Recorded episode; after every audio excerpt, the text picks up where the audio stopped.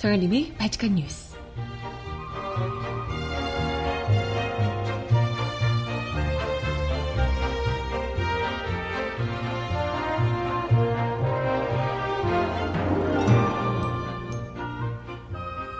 여러분 안녕하세요. 바칙한 뉴스 정혜림입니다. 북한이 오는 23일에서 25일 사이 풍계리 핵실험장의 모든 갱도를 폐기하겠다고 발표했습니다. 오는 6월 12일 역사상 첫 북미 정상회담을 앞두고 북미 개선이 급물살을 타고 있는데요. 심지어 북풍계리 핵실험장 폐기 시 관련국들의 기자들이 초청하겠다고 밝혀 더 눈길을 끌고 있습니다. 그런데 재밌는 것은 이 관련국들 사이에 유일하게 일본만 초청받지 못했다는 겁니다. 가뜩이나 재팬 패싱 때문에 전전긍긍한 아베 어우 큰일 났네요. 음악 듣고 와서 오늘 이야기 함께 나눠봅니다. 첫 곡은요. 시스타가 부르는 나 혼자 일본 혼자 외로울 것 같아서 나 혼자 첫 곡으로 듣고 올게요. 신청곡 있으시면 주세요.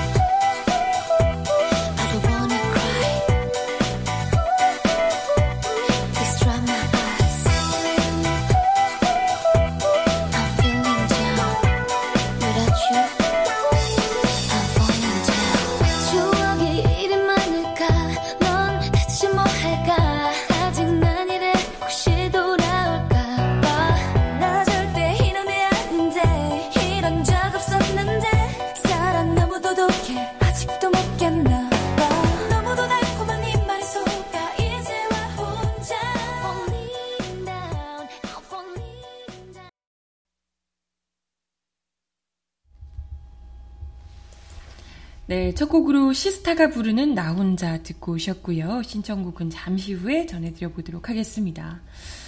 네, 어, 북한이 진짜 어, 완전한 새로운 방향으로 나아가기 위해서 큰 결심을 하고 있는 듯 합니다.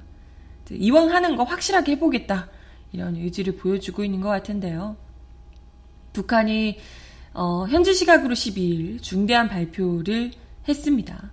다름 아닌 풍계리 이 북부 핵실험장의 모든 갱도를 파, 폐기하겠다고 밝혔는데요. 23일에서 25일에 폭파해서 완전히 폐쇄할 것이다. 그리고 이것을 미국과 한국과 미국, 중국, 영국, 러시아 언론에 직접 공개하겠다고 외무성 공보 형식을 빌려서 발표를 했습니다.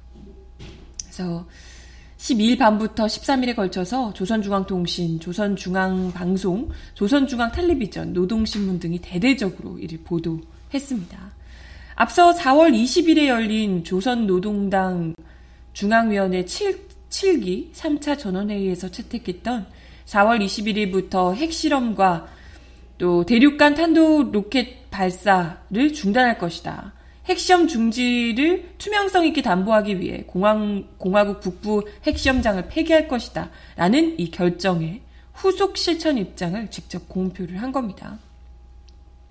아울러서 김정은 위원장이 4월 27일 판문점 그 회담 때 문재인 대통령에게 외부에 공표해도 좋다고 밝혔던 5월 중 풍계리 핵시험장 폐쇄 그리고 한미 언론과 한미, 한미 전문가, 언론인 초청, 방침을 공식화하는 것이라고 볼 수 있습니다. 이 핵실험장 폐쇄 같은 경우에는 북한의 미래 핵을 제거하는 핵심 조처 하나인데요. 다시는 이것을 앞으로는 핵실험 이런 것을 하지 않겠다. 이런 의지를 보여주는 것이죠. 핵 무력의 유지 또 향상 이걸 계속해서 발전시키고 계속해서 가지고 있으려면 핵실험을 계속해서 해야 되는 건데 추가적으로 핵실험을 할 수 있는 물리적 기반을 아예 없애버리겠다라는 겁니다. 그래서 아무래도 이게 지금 한국의 안에서도 그렇고 미국에서도 보수 세력을 중심으로 여전히 북한의 비핵화 의지에 대한 의구심을 계속해서 드러내고 있는 상황이잖아요. 이런 상황에서 직접 실물을 내놓으면서 비핵화의 진정성을 강조하려는 행보로 볼 수 있습니다. 그래서 뭐 여러 가지 조치들을 지금 계속해서 하고 있죠. 장경류 미국인 3명을 석방한 데 이어서 핵실험장 폐쇄 거기다가 언론인들까지 다 불러서 관련국들의 언론까지 다 불러서 공개적으로 이걸 하겠다라는 식으로 해서 미국의 대북 여론을 더 우호적인 방법으로 방식으로 돌려서 김 위원장과 지금 첫 북미 회담 을 앞두고 있는 도널드 트럼프 미 대통령의 국내 입지를 조금 더 좋게 만들어주려는 이제 조처라고 볼 수가 있을 듯 합니다. 실제로 트럼프 대통령이 북한의 발표 직후인 그 12일 오후에 트위터에 글을 올려서 고맙다. 매우 똑똑하고 호의적인 몸짓이다. 라고 크게 반색하기도 했습니다. 네. 북한 외무성은 이 핵실험장 폐쇄 계획을 구체적으로 밝혔는데요. 22, 23일부터 25일에 일기 조건을 고려하며 진행한다. 핵실험장 모든 갱도 폭발 붕괴, 또 입구 완전 폐쇄, 그리고 지상 모든 관측 설비, 연구소, 경비 구분대 구조물 철거, 경비 연구 인력 철수 등을 순차적으로 진행해서 핵실험장 주변을 완전히 폐쇄하겠다라는 거고요. 이 과정을 국제 언론에 모조리 공개하겠다는 거죠.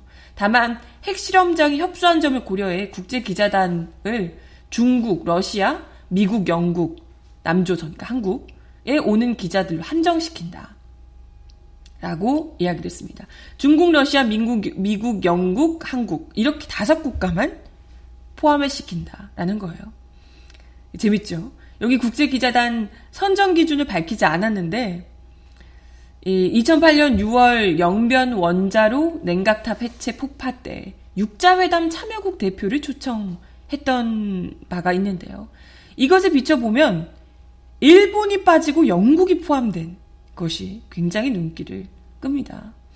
재밌죠? 굳이, 사실 영국은 완전 주변국이라고 보긴 좀 어렵잖아요. 근데 영국을 포함시키면서 미국을, 아니, 일본을 뺀다. 이거 좀 굉장히, 이건 의도적이라고 할 수밖에 없지 않을까. 이런 생각이 드는데요.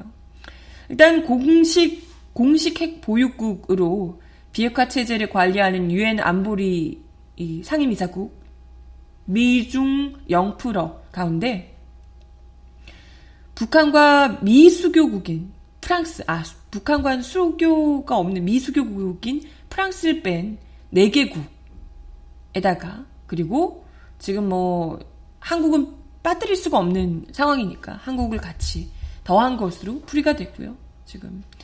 그런데다가 일본을 여기다가 사실 상식적으로는 넣는 것이 더 뭐 나을 것 같긴 하지만 아, 난 나은 게 아니고 그렇게 하는 게 약간 상식적인 수준에서 당연한 것 같은 느낌이지만 일본을 아예 제외시킨 데는 북한 당국의 아마도 의지가 포함되어 있지 않을까 이런 생각이 듭니다. 아무래도 뭐 과거 청산 문제 뭐 지금 납치자 뭐 이렇게 계속해서 요구하고 있는 문제 뭐 이런 것들을 두고서 북한과 일본 간 밀당이 계속해서 진행되고 있는 상황이라 아마도 일본을 빼지 않았을까 이런 생각이 듭니다.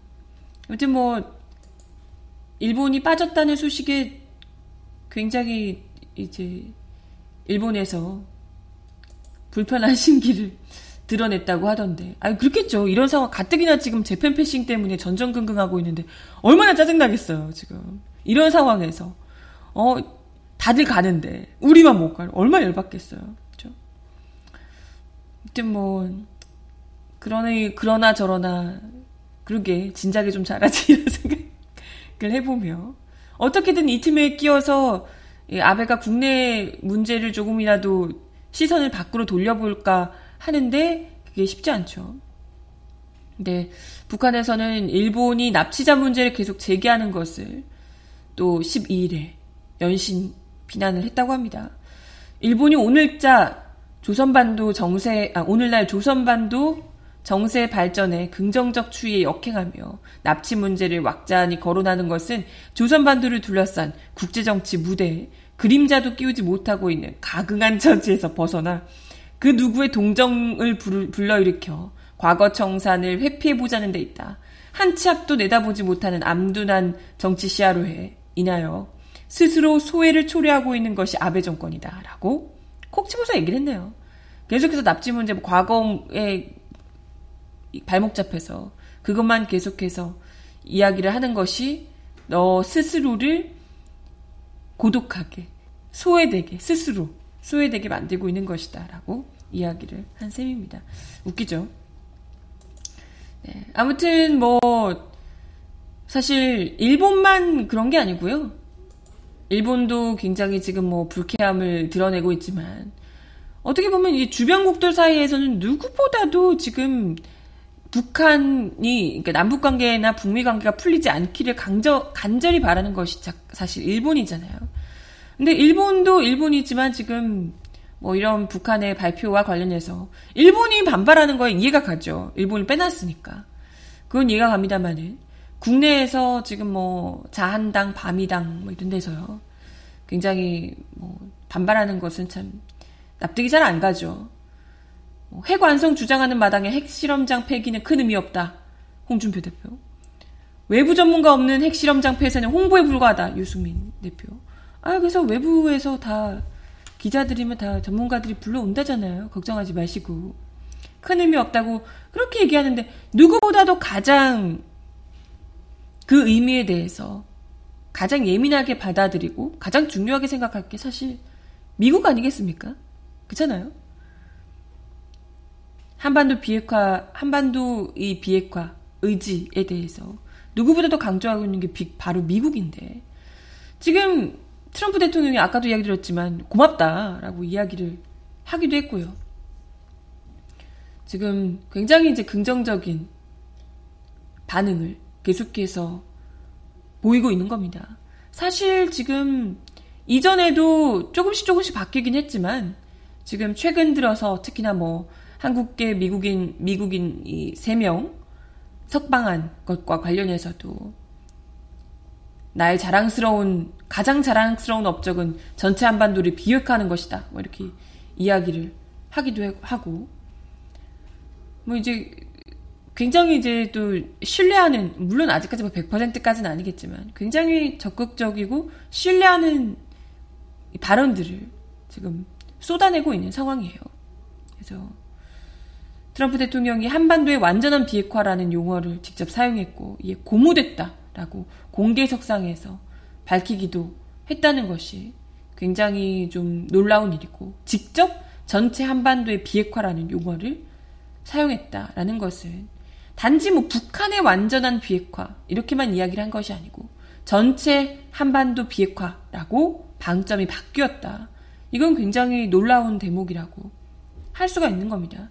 지금 뭐 아무리 어, 이 자한당, 밤이당 이쪽에서 믿을 수 없다고 이야기를 해도 이미 굉장히 많이 신뢰를 하고 있는 뭐 100%까지는 절대 아니라고 하겠지만 여기에 힘을 싣고 있다는 거죠. 그래서 뭐 일부 언론에서 굉장히 막 일부러 뭐 겁을 내며 북한이 비핵화를 완료하기도 전에 미국이 해구산을 치워버렸다. 이렇게 하면서 막 겁을 먹는 발언들을 쏟아내고 있지만 사실 이제 이미 이 미국에서도 북한뿐만이 아니고 한반도 전체에서 이러한 무기들을 한반도 전체 비핵화를 확실하게 다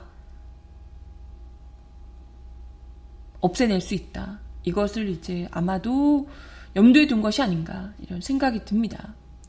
이 같은 흐름이 트럼프 대통령 혼자의 입에서만 나온 게 아니고요. 지난 11일에 마이크 폼페이오 미 국무장관이 미 국무부 청사에서 강경부 외교부 장관과 강경화 외교부 장관과 회담 이후에 공동 기자회견을 했었는데 그때 놀라운 발언이 나온 겁니다. 폼페이오 장관이 북한이 완전한 핵 폐기를 달성한 이후에나 제재 해제, 경제 협력을 고려할 수 있다라고 그동안은 이야기를 해왔었는데 그것이 아니고 북한이 빠르게 비핵화를 하는 과감한 조치를 한다면 미국은 북한이 우리의 우방인 한국과 같은 수준의 번영을 달성하도록 협력할 준비가 돼 있다라고 이야기를 한 겁니다. 그러니까 북한이 주장하는 동시적 조치가 가능하다. 북한이 다 해놓고 나서 우리가 들어가 주는 게 아니고 너네가 의지를 제대로 보여준다면 우리가 같이 해나갈 수 있다라고 이야기를 한 거예요. 그만큼 북한이 과감한 비핵화를 취하는 동시에 미국도 북한 체제 보장 및 경제 지원까지도 적극적으로 해줄 수 있는 이런 것을 얘기하는 양국 간의 일종의 빅딜이 그런 걸 이제 서로 주고받는 빅딜이 이미 이루어진 것이 아니냐 이런 관측이 나오고 있는 상황입니다. 그러니까 아무리 그 옆에서 못 믿겠다고 못 믿겠다고 속으면 안 된다고 뭐 항의 서한을 보냈다고 뭐 진짜 창피해가지고 창피해가지고 자유한국당 항의 서한을 미국에 보냈다고 속지 말라고 이런 얘기하는데 얼마나 한심하게 볼까 싶죠. 아무튼 네, 뭐 아무튼 이런 상황에서 지금 이러한 이야기들이 계속해서 지금 나 흘러나오고 있는 것이 이게 괜히 나오는 얘기들이 아니거든요. 자기들이 그냥 허튼 얘기들을 하는 게 아니라 물밑 협상 속에서 진행되고 있는 내용들을 막 그냥 섣불려서 지르는 게 아니고 감당 가능한 부분들만 얘기를 하는 겁니다. 원래 이런 자리에서는. 그런데 이렇게 이야기를 하는 것이 어찌됐건 잘 얘기가 풀려나가고 있다라는 거고요. 그래서 뭐 물론 국, 미국 국내에서는 또 아직까지 강경파들이 또 남아 있고 하겠지만 그렇다 하더라도 초강경파였던 뭐 볼턴 보좌관도 굉장히 좀 낙관적이게 바뀌었다고 하더라고요. 그만큼 북미 관계가 이제야말로 정말 트럼프 대통령을 비롯한 대북 강경파마저도 입장을 선회할 만큼 북미 관계 개선이 급물살을 타고 있는 것. 그래서 더더욱이 오는 6월 12일에 있을 북미 첫 정상회담이 그야말로 그 어느 때보다도 극적이고 어, 감동적인 한반도에 정말 한 60년을 뒤집을 법한 그런 큰 협상이 이루어지지 않겠냐 이런 기대를 또 하게 됩니다. 이러다 보니까 뭐 일본이나 자유한국당 에서는 얼마나 안달하겠어요. 이 기사 혹시 보셨는지 모르겠는데 아베 신조 일본 총리가 어, 김정은은 한국, 미국 정상만 만나면 안 된다. 일본도 만나야 된다. 북일 정상회담도 해야 된다. 이러면서 굉장히 예, 절대 배제 자기가 배제되지 않겠다고 강력히 입장을 밝혔다고 합니다. 글쎄 근데 별로 북한이 그럴 의지가 없어 보이는데 아무튼 어 한국과 일, 미국만 만나지 말고 나도 좀 만나달라라고 하며 아베가 굉장히 열심히 의지를 드러내고 있다고 합니다. 일본의 역할이 너무나도 중요하다. 너네가 북한이 개방하려면 일본도 있어야 돼. 라고 하면서 굉장히 강력한 의지를 보여주고 있다고 하는데, 글쎄, 없어도 될 것 같은데요? 그죠? 아니, 뭐, 미국, 미국이 도와주겠다고 하고, 중국과 러시아 뭐 있고, 우리, 가장 중요한 게 우리 바로 옆에 남한이 있는데, 대한민국이 있는데, 뭐 굳이 일본? 필요하지 않을 것 같은데. 근데 이렇게 안달하고 있는 일본이었습니다. 재밌네요, 아주. 네. 음악 하나 더 듣고 와서 이야기 이어가 봅니다. 토이가 부르는 좋은 사람 신청하셨는데요. 듣고 올게요.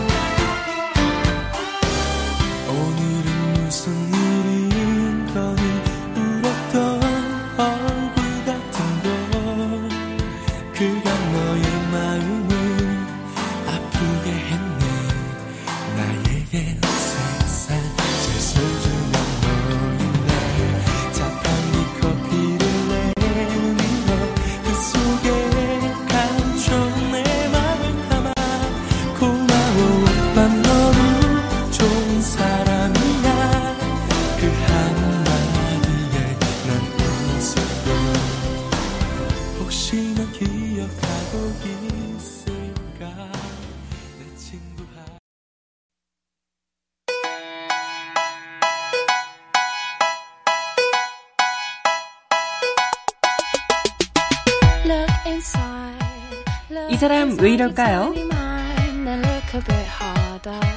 Cause we're so uninspired, so sick and tired of all the hatred you harbor.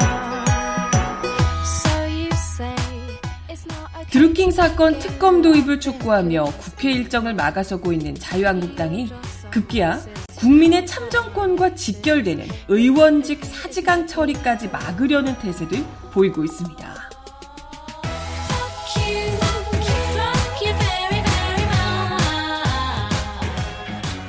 자유한국당은 정세균 국회의장이 6.13 지방선거에 나서는 국회의원들의 사직서를 처리하기 위한 본회의를 오는 14일 열겠다고 예고하자 이를 폭거라고 규정하며 강경 대응을 예고했습니다.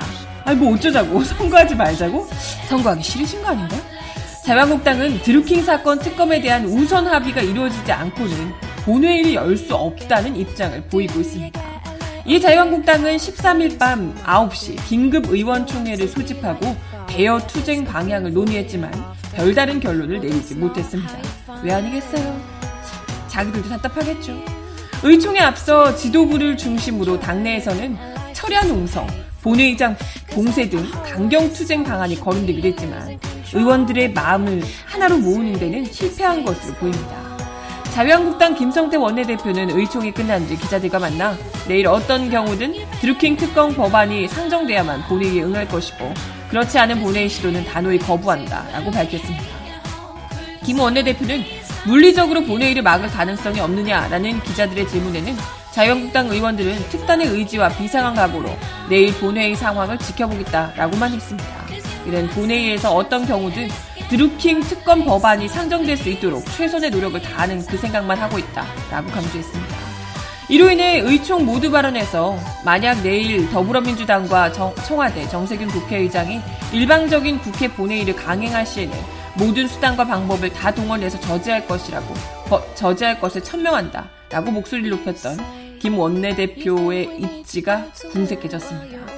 오히려 자유한국당의 입장은 오락가락했고 대여 투쟁과 여론 환기 방향도 못 잡고 헤매고 있는 모양새입니다. 이처럼 자유한국당이 대여 투쟁 방향의 갈피를 잡지 못하는 것은 특별한 명분도 실리도 찾기 어렵기 때문인 것으로 보입니다. 왜 아니겠어요? 자유한국당은 김 원내대표가 특검 도입을 촉구하며 9일간 단식 농성을 벌였던 것을 동력 삼아 대여 투쟁의 수위를 높이려고 했지만 엉뚱하게도 지방선거와 동시에 국회의원 보궐선거를 치르지 못하게 막고 있는 모양새가 된 겁니다. 선거하기 싫어서 그런 거 아니야, 진짜? 어? 14일 본회의를 열지 않으면 의원들의 지방선거 출마로 공석이 된 지역구 4곳의 의원 보궐선거는 내년으로 미뤄져 버립니다. 해당 지역민들의 헌법적 권리인 참정권을 1년여 동안 박탈하는 셈이 되는 거죠. 이게 웬 민폐랍니까? 지방선거 출마를 위해 사직서를 낸 의원은 이날 기준으로 더불어민주당 박남춘 의원, 양승조 의원, 김경수 의원, 그리고 자유한국당 이철우 의원 등 4명입니다. 더욱이 야당의 주장과 달리 정세균 의 장이 의원 사직 처리를 위해 본회의를 여는 것은 직권상정이나 위법행위가 아니라는 지적이 나오고 있습니다. 정쟁의 대상이 될 수 없다는 거죠. 의원의 사직서는 의장에게 제출된 후 결재가 이루어지면 바로 본회의에 계류되는데 이는 상임위원회에 계류 중인 안건을 의장이 직접 본회의에 부의하는 직권상정과는 다르다는 거죠. 또한 국회법에 따르면 운영위원회에서 의사 일정이 합의되지 않는다면 의장은 의사 일정을 결정할 수 있는 권한이 있습니다. 민주당 홍영표 원내대표 역시 의원 사직 처리를 위한 본회의는 국회의장의 의무라는 점을 강조하며 야당의 전향적 협조를 당부했습니다. 아, 그런 거 말하지 마. 홍 원내대표는 이날 오전 국회에서 기자간담회를 열고 의원 사직 처리와 관련해 이 문제는 정당 간 문제도 아니고 국회법에 따라 자동으로 처리하는 것이기 때문에 국회의장이 의무적으로 본회의에 상정에 처리하면 되는 것이다. 이 문제는 원만하게 처리해 주길 부탁드린다. 라고 당부했습니다. 한편 오늘 본회의가 열린다고 하는데 뭐 열릴 수 있을지 모르겠지만 어쨌건 치열한 수싸움이 이어질 전망입니다. 국회법에 따라 의원직 사직서를 처리하기 위해서는 재적의원 292명에 과반인 190, 아, 147명 이상의 참석이 필요한데 민주당 121명을 비롯해서 본회의 참석 의사를 밝힌 민주평화당 14명, 정의당 6명의 의석수를 합치면 141명입니다. 그러니까 6명이 더 들어와야 되는 거예요. 여기에 바른미래당 소속으로 평화당에서 활동하고 있는 비례대표 의원 3명, 민중당 1명, 무소속 3명, 아, 무소속 3명까지 합하면 148명이에요. 근데 이들 가운데 만약에 본회의에 불참하는 의원이 생길 수 있어서 그렇게 된다면 아슬아슬한 거죠. 현재 바른미래당은 지방선거 출마를 위한 의원들의 사직 처리를 위한 본회의를 꼼수로 규정하며 여야 합의로 본회의를 열어야 한다는 입장을 보이고 있다고 하네요. 네, 웃기죠. 지금 뭐 특검 얘기하다가 갑자기 난데없이 지방선거 못하게 선거를 못하게 막고 있는 사표 처리를 못하게 막고 있는 그래서 선거 자체를 못하게 막고 있는 진짜 희한한 형국으로 흐르고 있습니다. 정말 갈수록 어쩜 이렇게 헛다리만 짚어대는지 일부러 하려고 해도 이렇게 못할 것 같아요. 어쩜 이렇게 방향성도 없고 갑갑하죠? 음악 하나 더 듣습니다. 신승훈과 에일리가 부르는 Fly Away 듣고 옵니다.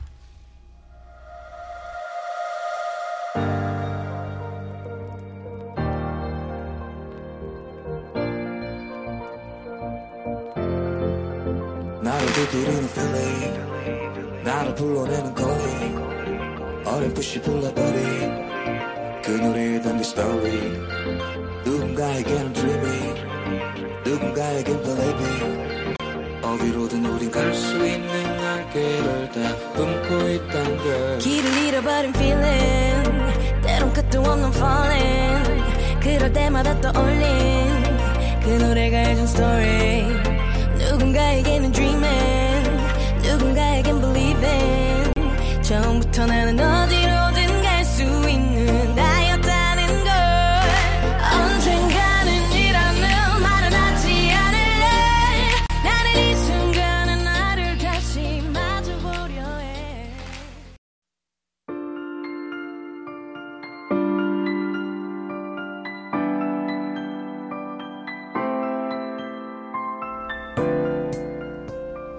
세상 속 가장 필요한 목소리를 전합니다. 여기 곧 우리가 있어요.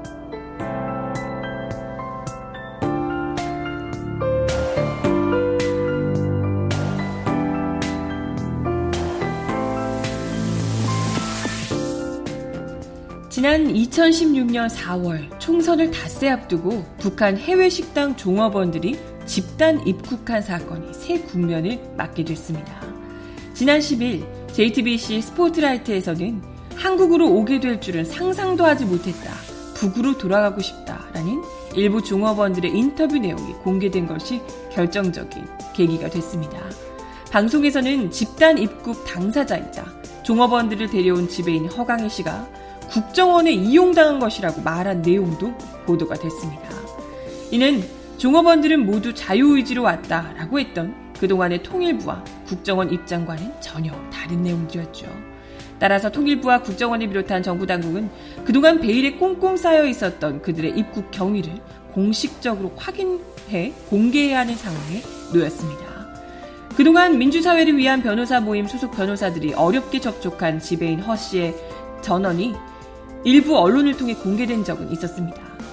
이 과정에서 그가 국정원에 포섭돼 종업원들을 회의에 데려왔을 것이라는 추론은 공공연하게 제기되어 왔으나 종업원들의 행적과 입장이 공개된 것은 이번이 처음입니다.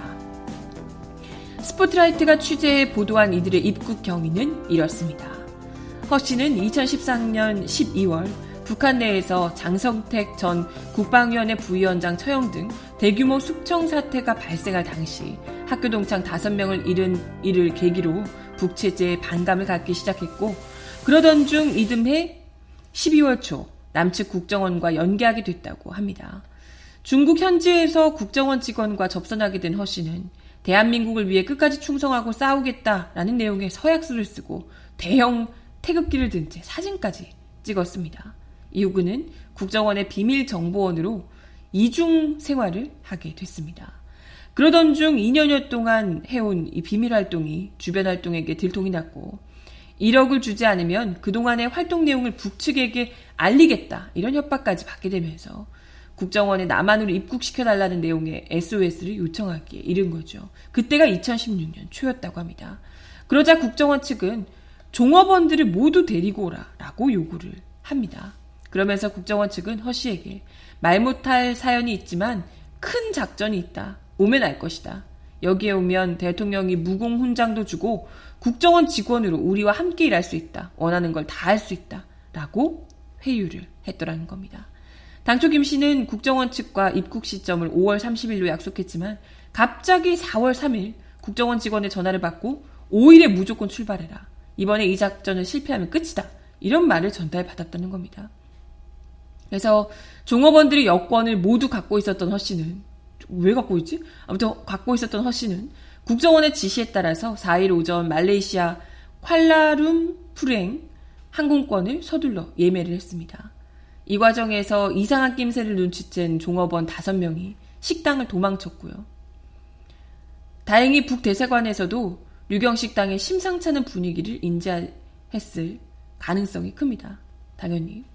허씨로서는 신속히 중국을 빠져나와야 했겠죠. 허씨는 종업원을 데리고 국정원이 보내준 택시 4대 나눠 타고 상해공항으로 향했고요. 그제서야 종업원들에게 여권과 티켓을 나눠줬습니다. 그때까지만 해도 종업원들은 콜라룸푸르를 거쳐서 한국으로 가게 될 줄은 상상도 하지 못했다는 거죠. 비행기에서 내려서 한국 국기가 휘날리는 대사관 건물과 마주했을 때 뭔가 일이 잘못되고 있구나라고 생각했다는 겁니다. 종업원들은 가족들이 위험할 수도 있다라는 지배인의 위협과 협박에 또 한국 대사관에서 자유의사로 탈북했다라는 내용의 문서에 서명을 하게 됐다는 겁니다. 이 종업원들은 그럼 어떤 사람들이냐? 대부분 평양에 본가를 두고 있는 북중상층 가정의 자녀들이었다는 거죠. 종업원 윤모 씨는 나가서 많이 배우고 와야지 중국어 어학도 배우고 와야겠다 이런 느낌으로 나갔던 것 같다고 이야기를 했습니다. 그러니까 한국 대학생들이 외국 생활을 경험하고 어학을 공부하고자 해외에서 중장기 체류를 하는 것과 다름없었다는 거죠. 다만 다른 점은 해외 출국이 비교적 제한돼 있고 이에 따라서 해외에 있는 고국의 식당에서 일을 하더라도 북측 관리인격인 지배인의 좀 엄격한 관리 속에 생활을 해왔다는 거죠. 그래서 이 참 우리가 생각했던 것과 달리 북한 중상층 가정의 자녀들이 그야말로 유학 가는 개념으로 중국에서 나와서 공부하고 또 일도 하고 이러면서 나왔다가 얼떨결에 잡혀서 탈북을 하게 된 거예요. 진짜 황당한 일이죠. 연길에서 닝보로 이동했을 때처럼 지배인의 통솔하에 말레이시아로 이동하는 과정도 처음에는 단순히 식당을 좋은 곳으로 옮기는 과정으로 생각을 했더라는 겁니다. 스포트라이트가 접촉한 종업원들이 다들 한국에 갈 거라고는 아예 상상도 하지 못했다라고 이야기를 했다는 거죠. 다시 과거로 대고 돌리고 싶다는 생각이 들었다. 지금이라도 부모들이 있는 집으로 도망쳐 가야 하는지 고민했다. 이렇게 이야기를 했습니다. 그래서 어, 종업원들은 여기서 사는 게 사는 것 같지 않다. 부모님이 보고 싶다. 돌아가고 싶다. 이렇게 이야기를 했습니다. 왜 아니겠어요? 본인의 의지로 온 것도 아니고 정말 아무 생각 없이 끌려왔는데 왜 아니겠습니까? 절대 그들이 주장했던 것처럼 자유의지로 탈북한 것이 절대 아니라는 거죠. 이들을 데려온 집에 온 허씨도 내가 주도해서 유혹 납치한 것이다 라고 실토를 했습니다.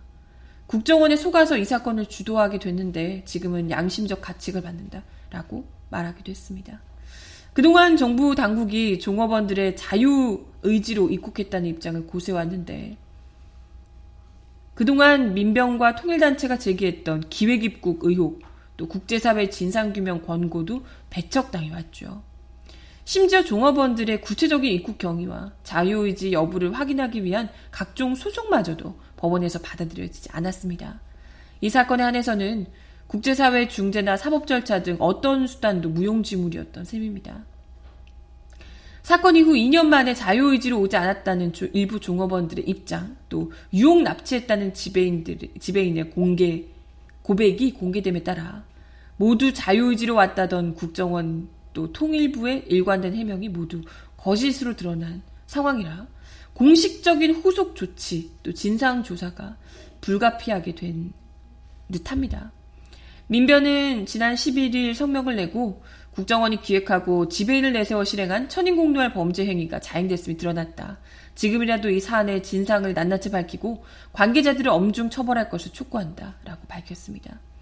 통일부 관계자는 같은 날 집단 탈북 종업원 관련한 일부 언론의 보도에서 입국경이 자유의지에 대한 지배인과 일부 종업원의 새로운 주장이 있었다. 사실관계를 확인할 필요가 있다. 라며 구체적인, 추가적인 진상규명 가능성을 시사했습니다. 네, 그때도 이거 이야기 나왔을 때 정말 뭐, 뭐지, 냄새 난다. 이런 이야기들이 있었는데, 야, 뭐 이렇게까지. 이거 잘 써먹으려고, 부, 자기들이 좀 불리하고 이럴 때 이쪽 써먹으려고 기획입국을 했는데, 이게 이제 참 대놓고 이렇게 또 드러나니까 그때도 뭔가 이상했거든요. 그죠? 네. 참 어이가 없네요. 이 친구들은 이 종업원 친구들은 아직 어리고 이런 친구들일 텐데 얼마나 당황스럽고 이 낯선 땅에서 두렵고 그것도 지금 여기서 자유롭게 살고 있는 것도 아니잖아요. 행여라도 이 사람들 기자들 얘기에 따르면 이 사람들을 행여라도 누가 접촉할까봐 아예 거의 꽁꽁 이게 가둬두고 있는 상황인 것 같더라고요.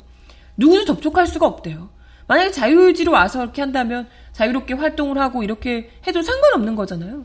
저희 기자 쪽에서도 이 사람들을 접촉하려고 굉장히 노력을 많이 했는데 접촉을 하기가 할 수가 없다고 하더라고요.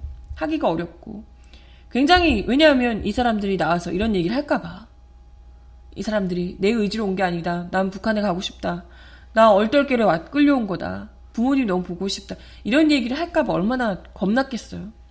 그래서 그런 철저한 감시 속에서 아마도 국정원 직원이나 이런 쪽에 감시 속에서 이 친구들이 거의 감옥 같은 생활을 했을 것이고 참 이 만약에 이게 정권은 안 바뀌고 이게 드러나지 않았으면 평생을 이렇게 이 사람들이 숨죽이고 그것도 억지로 자기가 온 것도 아닌데 억지로 끌려온 상황에서 감옥같이 정말 그야말로 지옥 같은 생활을 하게 되지 않았을까 참 안타깝습니다.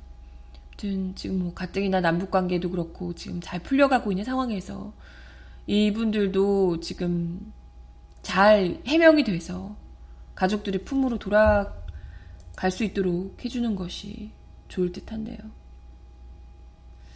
마지막 곡을 들려드리면서 그러면 인사를 드리도록 하겠습니다. 마지막 곡은요, 김나영이 부르는 우리 서로 들려드리면서 인사드리겠습니다. 뭐가 잘못된 걸까? 어쩌다 우리 뜨겁던 사랑이 식어버린 걸까? 난 더 이상 버틸 힘조차 없어서 더 못하겠어 우리 여